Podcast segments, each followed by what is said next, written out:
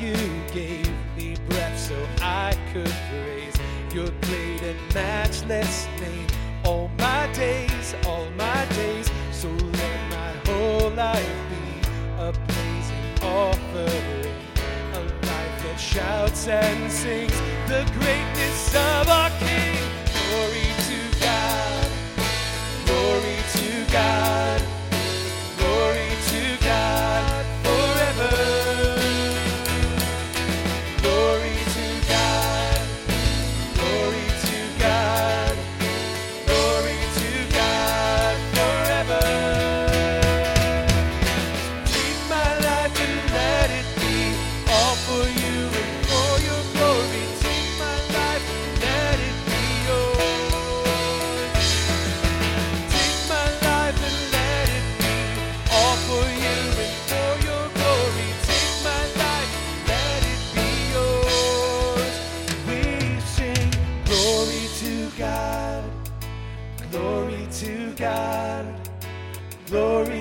God forever.